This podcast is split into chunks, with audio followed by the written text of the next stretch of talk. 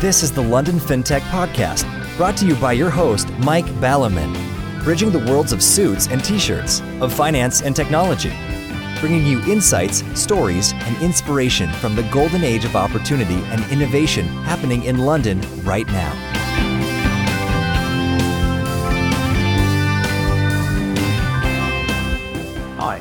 Mike Ballerman. This is the London FinTech Podcast, brought to you in association with Smart and the enlistedboard.com. And I'm delighted to be joined today by Jay Bregman, CEO and co founder of Thimble, to discuss the ongoing trend within InsurTech to slice, dice, and sell insurance in ever smaller pieces. Something in passing they've done to the tune of $175 billion of coverage, which sounds like quite a lot to me. Furthermore, they were recently named as Fast Companies 2021 number one most innovative small and mighty company, which is impressive. We'll have a short look at the background to this topic. Although we heard last year from Freddy Macnamara, founder of Cuvva in LFP 158, who captured a huge chunk of the UK short term, one hour and upwards, car insurance markets, so this whole slice and dice in smaller pieces isn't new. One sector which Jay tells me is underserved is small businesses. And that's before, of course, we look at the governments finding reasons to crucify small businesses worldwide, but not, of course, crucify big businesses. I've never read a logical explanation for that in passing. Small business insurance, general liability, professional liability insurance, and so forth, can be hard to acquire at commercially sensible terms, apparently, and thus many contractors or home repair folk end up having to give up on potential business as a result. Thus, we have yet another example that the apparently dull and abstract world of finance or insurance is actually the oil in an engine without which an engine cannot function. Or put another way, fixing this particular problem is a great way of increasing economic growth and improving the lives of both suppliers and consumers. What's not to like? Plenty to talk about, so let's get on with the show. Good morning, Jay. Thank you for joining me on the show today. It's a pleasure to be here. Thank you very much for having me. Yes, and in terms of a pleasure, it is, I believe, more of a pleasure to be where you are than where I am, in that I'm in London, which had many centuries' success in increasing liberty, and then has had a tremendously successful one year reversing 800 years of progress, which is a bit unfortunate. However, in New York, we had a guest a little while ago, and um, the guest had done this exotic thing called going to a restaurant and, and stuff like that. So uh, that sounds very good. Although, having said that, I read some New York Post article today, I think from LinkedIn, just killing a bit of time over a coffee, which was saying that actually New York's busy um, trying to sort of handicap itself with taxes higher than California and other sort of crazy things. So, so where is New York at the moment, and where is it going on, on the spectrum of my gosh, we all of the listeners in the in the UK wish we were there because we could go to restaurants. To on the other hand, what is going even worse than California? Well, look, it, it's definitely opening up. You know, across multiple vectors, everything from arts and entertainment to restaurants. You know, it's actually opening up a little bit faster uh, than than we can figure out how to to go to go back to all of these activities that we uh, once did, and many of them are so fully booked uh, that it's hard to go into museums or other places. But you know, it's it's definitely heading in the right direction considering where it was uh, before, uh, and I think that that is something that won't stop. You know, we also have a, a, a big interest in New York as Thimble because we are actually in the final stages of getting a law change which is prohibiting our policies from being sold in the state. And so that's also kind of an unexpected benefit that the situation that has happened uh, has made it ironically a little bit easier for new legislation to get across, particularly stuff that really helps out these small businesses that are all restarting and trying to get back on their feet. Yes, it's interesting. I mean, not having lived in America, but having done business in America, it's uh, it's kind of a double-edged sword in that on the one hand, you have competition between the states, a bit like they do in, in Switzerland, funny enough, and Switzerland's a lot smaller. And from this side, it's very good that you do. So the likes of Florida and Texas go, oh, forget it. And, you know, then all the sort of Faucis of the world come out and say that, that every Floridan and Texan will be dead by the end of the week. And, and actually they're not, and it goes on fine. And, and then other states are quite enthused about sort of uh, winding stuff up. But equally, when it comes to banking and, and regulation, you've got the state regulation, the federal regulation, and the local regulation. So, you know, that in itself can be more of a challenge and, and more time consuming. But I guess in this world of duality, everything has two sides. But talking of two sides and two sides of the pond, and going back to your career journey and all that kind of stuff. You're not entirely unfamiliar with the disunited kingdom as we are now, but we were probably United Kingdom at the time. With the United Kingdom yourself, having for your sins spent quite some time over here. Yeah, so I, I spent uh, 12 years living in London, all over the place, uh, working my way uh, around the city uh, living in different parts, uh, you know, everything from the Caledonian Road to Notting Hill. Which was your favourite part? Let me guess, the Caledonian Road. It was the smartest, chicest. what I found was that I would move out of a place just as it started to become chic and, and interesting and up and coming. so I moved out of the Caledonian Road when they were building King's Cross, you know, the station extensions, and I moved out just before they opened. Uh, and so I had the experience of it being a, a pre um, cool place uh, to live. And then, then I lived in Angel, very similar story. And Notting Hill, maybe I was a little bit late on that one, you know. But you know, it was it, it was a, a great experience. London's really an interesting collection of these little neighborhoods, which a lot of people don't realize. Yes, it was. I, I went to London recently, being just outside it, to go to the dentist, and uh, the city certainly looked like a place where there had been a real pandemic, which had wiped out 99% of the population because it was absolutely dead. So we're definitely well behind the curve on um, rebooting it, but rebooting needs to happen. So you've glossed over, in terms of your 12 years of London, being paid by um, property developers to move out of areas and thereby ah. increase the value. You gloss over some very impressive uh, entrepreneurial creations and successes and, and all that kind of stuff. So maybe you'd like to share your career journey as a preamble to, to where you are today. So, I mean, I came over as a student, a master's student at the London School of Economics and Political Science, doing a master's in communications regulation, um, in media and communications regulation and policy, which I knew I wasn't really going to use necessarily in my career, but it was an interesting topic, a really nice cerebral topic to learn about for a couple years while I figured out what I wanted to do. And then I started a company called eCourier right out of graduate school, which was in 2004. So this was way before the iPhone. And this was the first company really to build handheld computers with GPS that the couriers carried and you could see where they were. You could, as a customer, and we as the, the, the controllers could see where they were. And we built an algorithm to schedule their work. And, uh, and so that business was uh, many ups and downs, was ultimately sold to the, the Royal Mail, like the post office in, in the, uh, the US in the good way. Anyway, after that, had this idea that we could take some of the learnings and memories from that business to use the iPhone, to, which was just then coming out in 2008, 2010, uh, you know, to build this network matching cabbies and passengers. And that was Hailo and uh, became extremely popular in London, had most of the cabbie population, you know, on it, and then uh, eventually was sold to, to Daimler and now Daimler and BMW uh, are, you know, kind of running a joint venture that uh,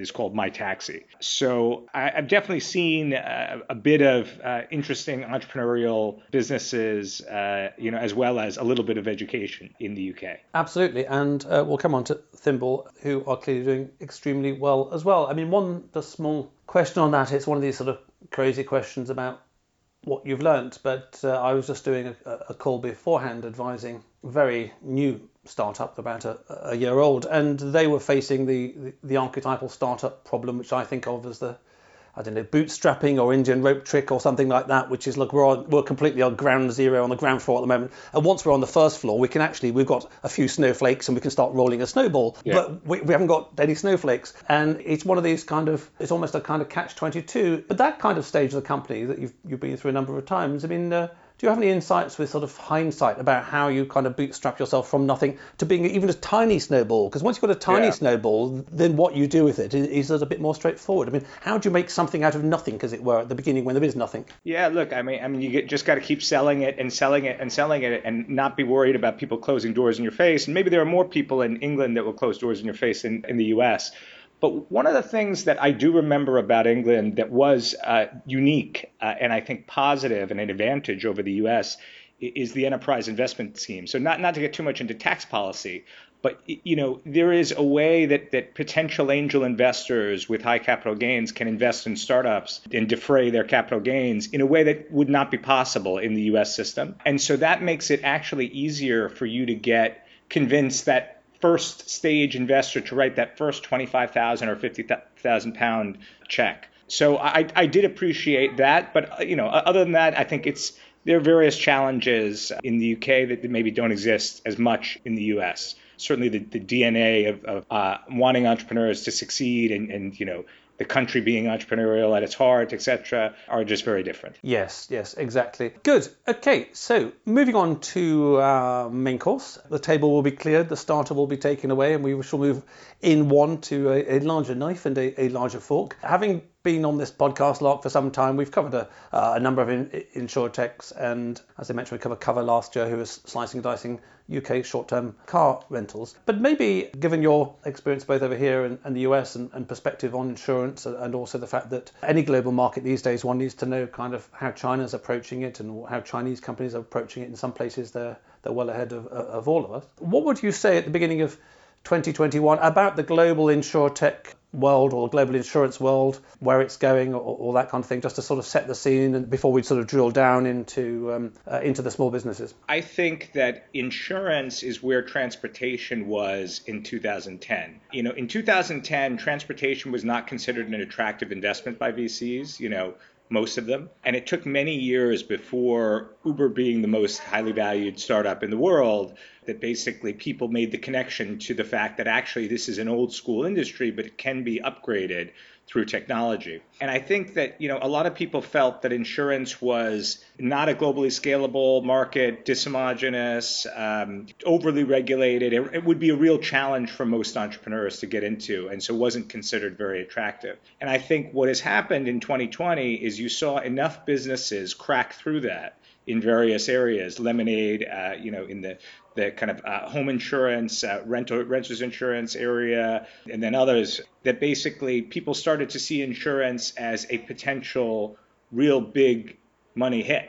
Right, because you, you have an industry that is worth trillions of dollars. It's one of the biggest industries in the world. And actually, people have now proven that it is possible to create new customer experiences, navigate the regulation, and create global businesses that start to operate in the space. And I think that has really also put the fire under a lot of the the the kind of uh, existing legacy insurers who thought they could kind of sit around and not react to any of this. And now it's become clear that actually they have to get involved in some way. And the difference between them and the transportation companies is they have a lot of free cash lying around.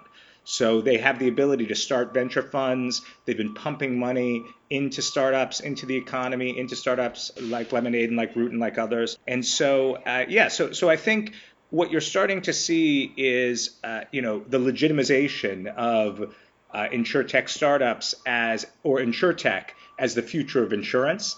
And now this trend will start a wave that will go on for many years and will touch probably every aspect of the way insurance is sold around the world. Yes, I think it's well said. And it's a kind of pas de deux as well, a sort of dance for two, insofar as certainly in the UK, and I think it must have been similar in the States, which is that InsurTech was much slower to get going than I don't know P2P lending or something like that yeah. for the, for the simple reason we touched on many times in the podcast before, which is going back to your masters. Uh, your time in regulation was probably good grounding. Most of my time in FS was pre-regulation, therefore I, I regard most of it as completely insane. I, I wasn't brought up as a toddler on um, regulation, but it, it's all driven by regulation. And, and of course, you'd form your little insurtech in 2010 and a regulator would come and sort of beat you around the head and say you're not an insurance company because you don't have 10 billion dollars and, a million clients and all that kind of stuff and, and all that jazz. But then going back to the, the once you could get reinsurance as a service or insurance as a service and or present yourself as a front end or or something like that, then the whole thing has, as you say, taken off. And is there anything? Do you ever look at? I mean, it does vary across the markets. Do you look to China at all and keep an eye on what sort of interesting yes. developments over there? We have a big connection to China. We actually have part of our engineering team in uh, in China. We keep a very close eye on what's going on there. We think what what you see in China is indicative of where the world is going. So, you know, companies like Tencent have applications like WeChat that are used for communications that are mass market, you know, ultra mass market products across many countries, but especially in China. And they have now successfully started to, to sell, to create a brokerage to sell insurance of various kinds, home insurance, small business insurance, etc., through the WeChat app.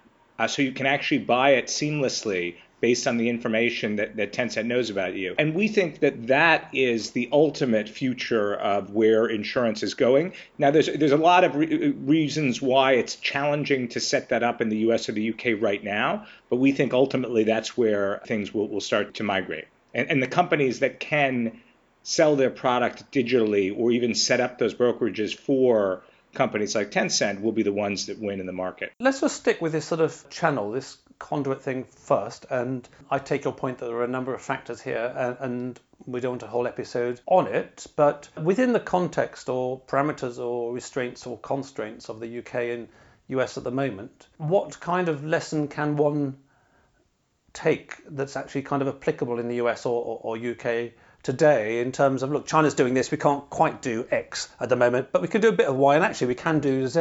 What the sort of the moral of the story for you as a, as a CEO and a co-founder? So I think the UK has a massive advantage, and Europe has a massive advantage in this because each country is regulating at a national level, and some of them are uh, binding together on an international level. Whereas in the United States, insurance, which is traced to an archaic Supreme Court decision, is actually regulated independently by each state. And each state has taken time and money to establish an, an insurance regulation body with examiners, enforcement, uh, their own rulemaking. So you really have 51 different regulators to deal with when you want to bring a product to market in the US. And it leads to massive fragmentation. You know, we've become very good at that at, at Thimble, and so we, we work very well with the, the regulators. But still, in the UK, all you would have to do is work with the FCA, get to be part of their, their sandbox program or the programs that they have for, you know, uh, up and coming insurtechs, and convince one entity to allow you to proceed with the project which is a lot easier than trying to educate and convince, you know, 51 separate entities. Yes, and um, so it's the status quo and it's the institutional status quo, uh, and it's things like, I don't know, mega companies of all sorts spend gazillions on, uh, quotes, lobbying, unquotes, uh, in Washington, and, and therefore it's quite hard to assail the citadel. And um, talking about sort of uh, Europe, which is not doing entirely well, the continent at the moment, the one thing that the US didn't seem to have come up with in a number of these areas. I mean, crowdfunding is another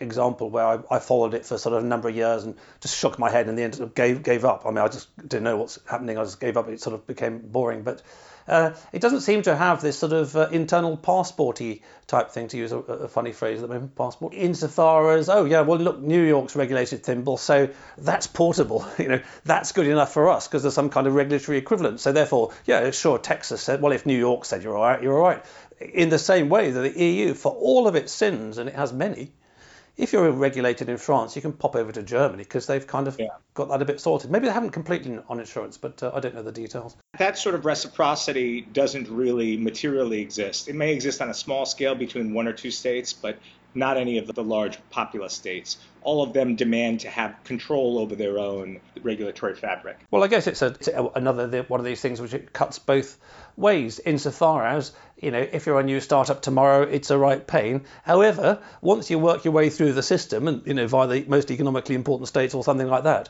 it, it's a big barrier to entry to stop others uh, following you. So regulation always works that way. I think that's absolutely true. And you know as evidence to that you know we have been working with new york to actually change the law in some cases where the law was prohibiting the release of our product the way we wanted to release it and had in other states. That's something the regulators and the you know the legislators have actually been very warm to because a lot of times these laws have been passed many years ago and actually have no meaning or status anymore, but but they're still on the books. And so so you're right. So we think of this as an investment, the work we're doing to, to cultivate relationships with regulators and legislatures and to be able to get our educate them and get our filing approved in as many states as possible in the beginning, it's a one year or two year kind of grind.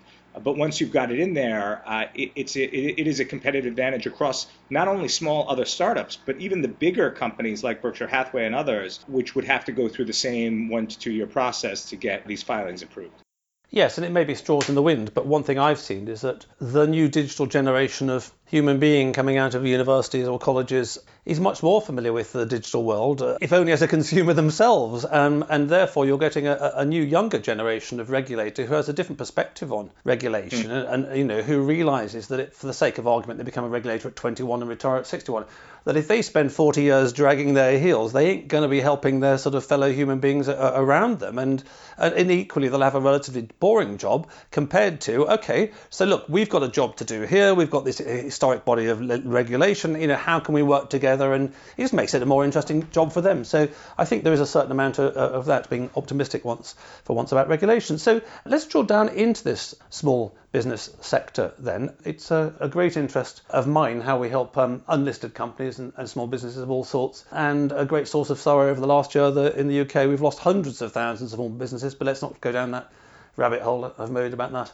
enough off and on. We are where we are today, and as I said in the intro, it may sound indirect to those people outside finance or insurance. Things like providing insurance in a more accessible fashion it is a great social contribution. I mean, it's almost you're doing a better thing there than if you gave all your all your own personal money away to charity because yeah. the amplification is huge. But let's just talk about historically. So historically, small businesses, and maybe you want to define that because it, you know there's probably a, for I know, a trillion small businesses in America. It, it's a sort of huge yeah. heterogeneous sector. So tell us a little bit about what you mean when you say small businesses, and historically the sort of challenges they've had with sort of should we say pre-fintech, pre-insurtech insurance industry. I mean, technically, small businesses uh, are defined usually by you know as having less than 100 employees, but 100 employees is a big business. So you know, 95% of small businesses have less than four employees. So really, when you look at small businesses, you don't need to look at the bigger small businesses. You, you need to look at the one, two, three, four. That gives you most of the market.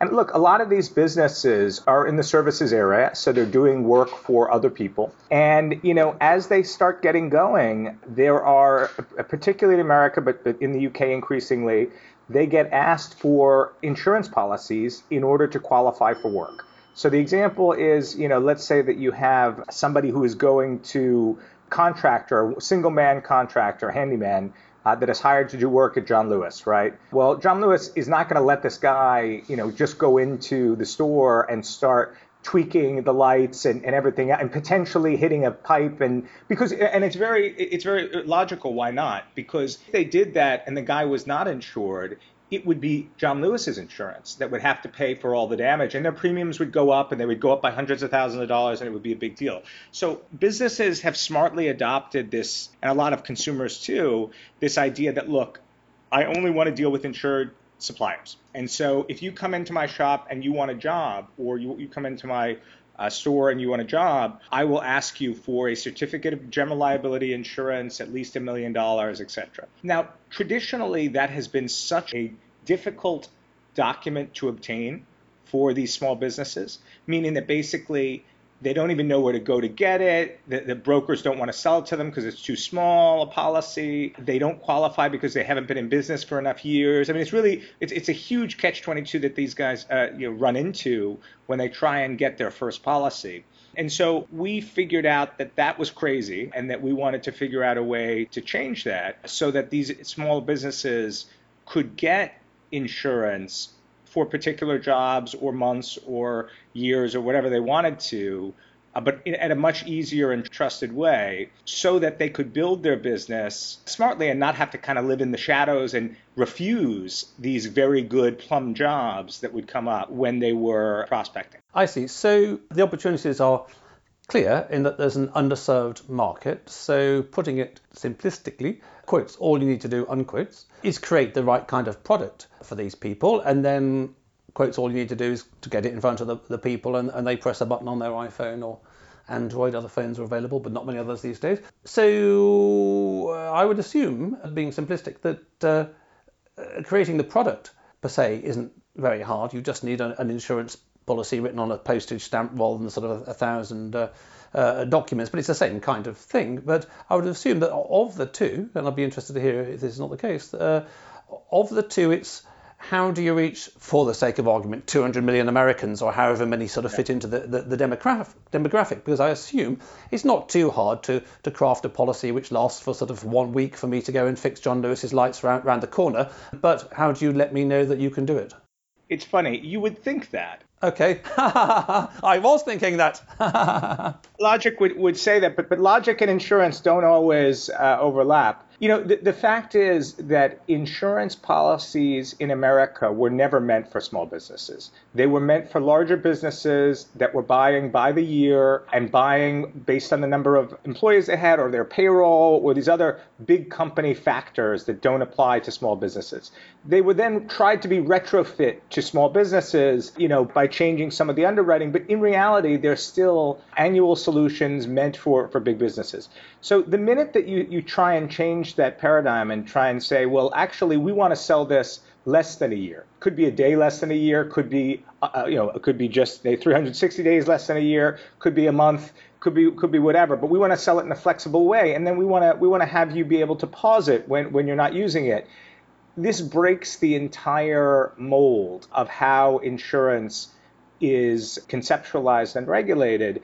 And so it does require a huge shift. And it requires you to go to each state and file new updated policies that, that are radically different in many ways. And then to get those policies approved and then start selling those policies to your, your insureds. So it, it is as much a regulatory challenge as a product challenge. And then you, you have a capacity challenge too, which is you know, in the beginning, it's easier to partner with companies to provide you reinsurance or insurance. I mean, we partner with a wonderful company in the US called Markel. Uh, we're actually very interested in, now that we're growing our solution, they can do, of course, quite a bit, but there are always things that some reinsurers like to do and others don't. And so we're trying to grow that universe of reinsurers that we work with, some of whom may, may very well actually come from the UK, because of course this, you know, London, the London market and the Lloyd's market has a lot of uh, really cutting edge companies. But yeah, but but it is it is a solution. The distribution challenge is significant but the infrastructure solution and the product solution has overwhelmed every company that has tried except us, pretty much. Interesting. Right. I always like to uh, have my simplistic assumptions upended, and uh, you've explained very eloquently why that's the case. So, having done this sort of refactoring of the product and having done this sort of uh, approaching the regulators and building a portfolio of insurers, reinsurers, then just briefly, then in terms of the distribution challenge, how do you reach sort of 200 million people, most of whom probably haven't heard of Thimble? Again, this is very interesting and somewhat counterintuitive. So, we have a great direct solution. So, we use all kinds of advertising channels that are kind of intelligently tuned to try and find people who are looking for insurance at that particular time. But we also have partners. So we work with people like Angie, ANGI in the US, which owns uh, MyBuilder uh, in the UK. And they have hundreds of thousands of contractors. And so we have an integration with them where we can advertise on that platform. We have other types of partners in different sectors. So that's kind of a B to B to C solution. Exactly, yeah. And then in addition to that, what is new for us, but we are putting a lot of firepower into, is brokers. Traditional uh, Main Street insurance brokers. The reason is interesting. So if you look at the way insurance is sold in the US, 95% is still sold through traditional brokers only 5% is sold online. Now, 5% of, of 100 billion or 150 billion is a huge number, uh, and it's growing, but it's not growing that fast, right? And the reason why is because when people know that they need insurance, they panic and they call the first insurance person in their Rolodex, their, their home insurance broker or their brother who's in insurance or whatever it is. And they try and get somebody on the phone to help them navigate what they expect to be a very painful process. Traditionally, the brokers do not like this small business insurance because it is very, very, uh, it's a very low premium, low commission. So maybe $300 per year, 10% commission, whatever it is, not only to place the policy, but also to keep up with all the amendments. And remember, a lot of these companies are doing jobs every week to new customers. They're adding customers to their policy every week. So these poor brokers have to go and, and for 30 bucks a year have to, uh, to, to try and accommodate them. Now, in our system, this is all automated, right? So, and, and the, the uh, insureds can do it completely self-service. So we give the bro- brokers an opportunity when they get calls that say, "Hey, I'm a small business. I'm looking for, uh, you know, a policy for for my business." They can say to to the uh, person who's calling, "Actually, we've got a great solution for you. I can either send you a link right now and you can sign up, or if you want to give me your details, I can actually sign you up. It'll take you know two minutes, uh, and you'll you'll be off. They've got an app. They've got a uh, you know a website where you can take care of yourself." So that to us is a very interesting model as well because the brokers are very much like the customers. The brokers are fed up with the current system. They don't want to lose the customer. They want that customer on their books in case they they're going to buy homeowners insurance in the future or car insurance. So they don't want to lose them, but they don't want to go through all the work to set them up in the first place. So we're sort of the bridge between those two things. And again, there's tens of thousands of insurance brokers in America that are writing billions of dollars of business right now in, in small business. And, and some of them may be refusing some of it too, which is sad, but understandable. That's very interesting. So you're going multi-channel, but importantly, uh, and I've seen this with a handful of fintechs who have been very successful with it.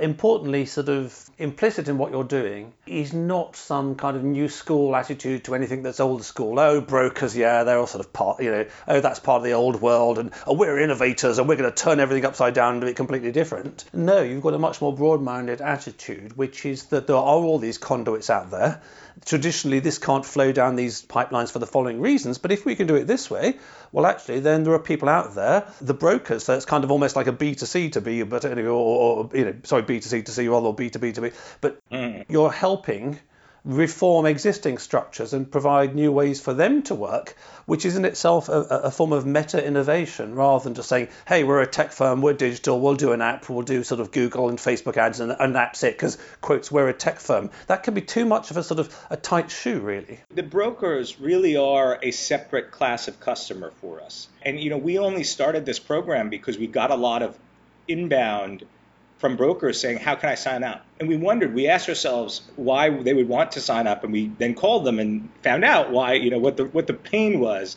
that we were solving. And so, you know, we have over 6,000 brokers signed up in the US, and we're just getting started with that. So, yeah, look, I mean, I think it is very easy to say, you know, we're going to be, we're going to sell only direct, you know, and we're going to, you know, not selling any other channel, but but it would be crazy because you know if you got willing sellers out there that say that our product you know could really improve the way they do business.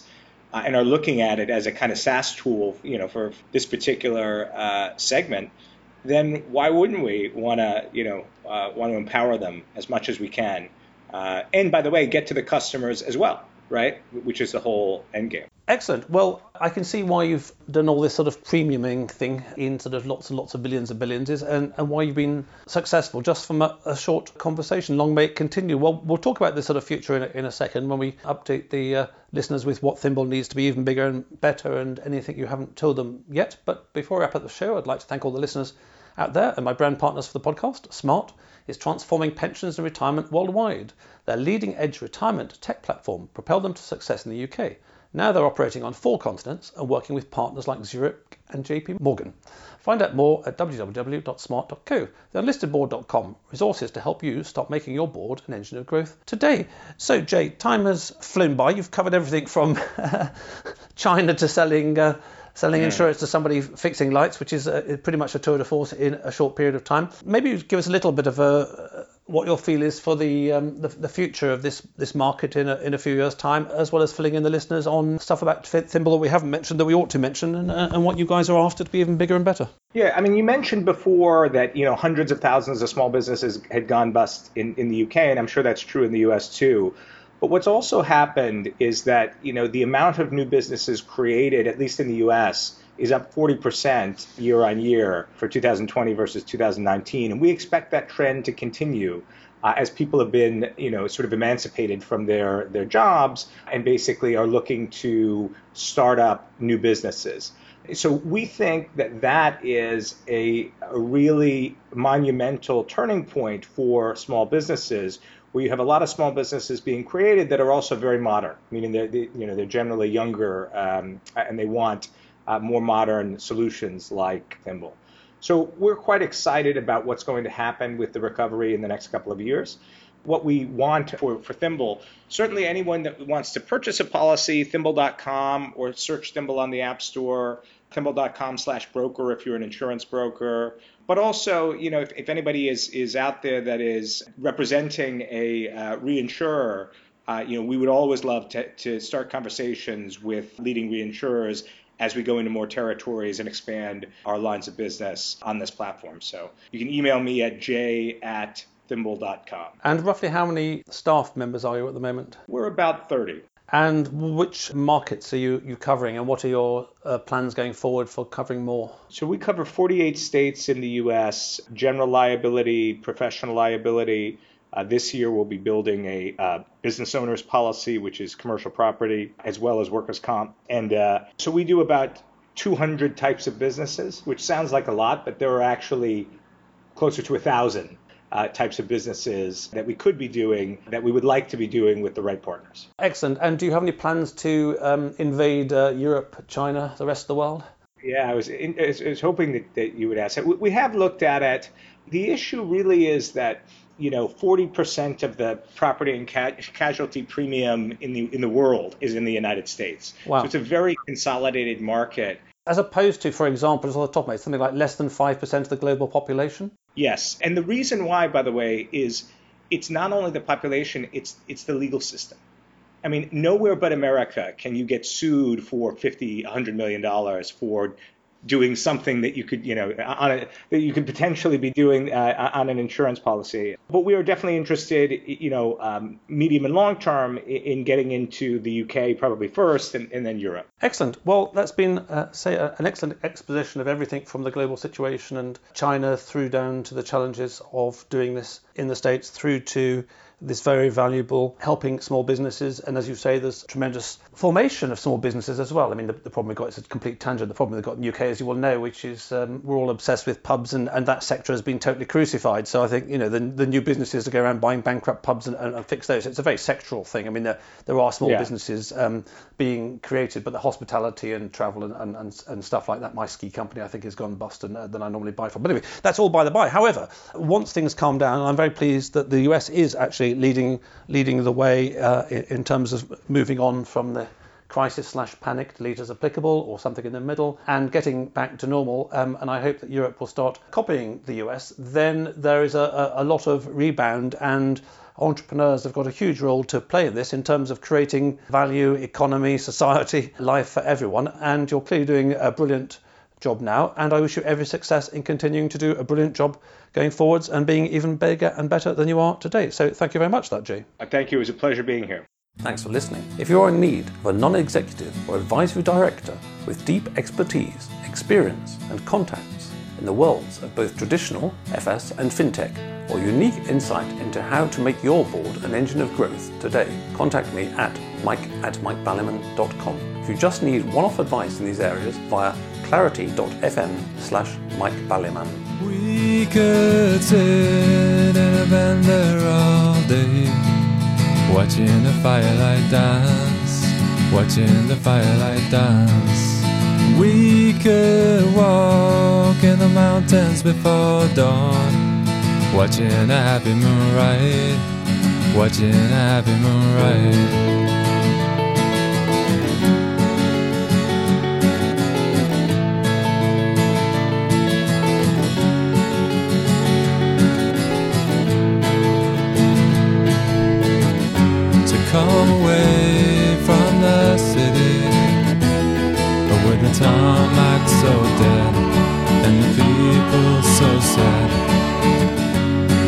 Away from the city But with the faces so gray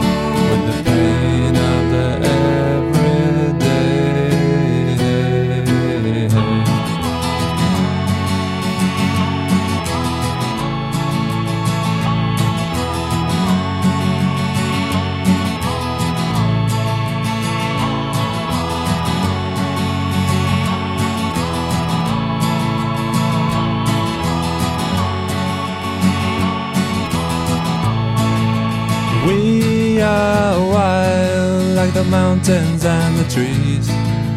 Can you see what I mean? Can you see what I mean? We fit in between the earth and the sky. Kiss the city goodbye. Wave the city goodbye. Wave the city goodbye. City goodbye. Watch the firelight dance with me. Watch the firelight dance with me. Watch the firelight dance with me. Watch the firelight dance with me. Watch the firelight dance with me. Watch the firelight dance with me.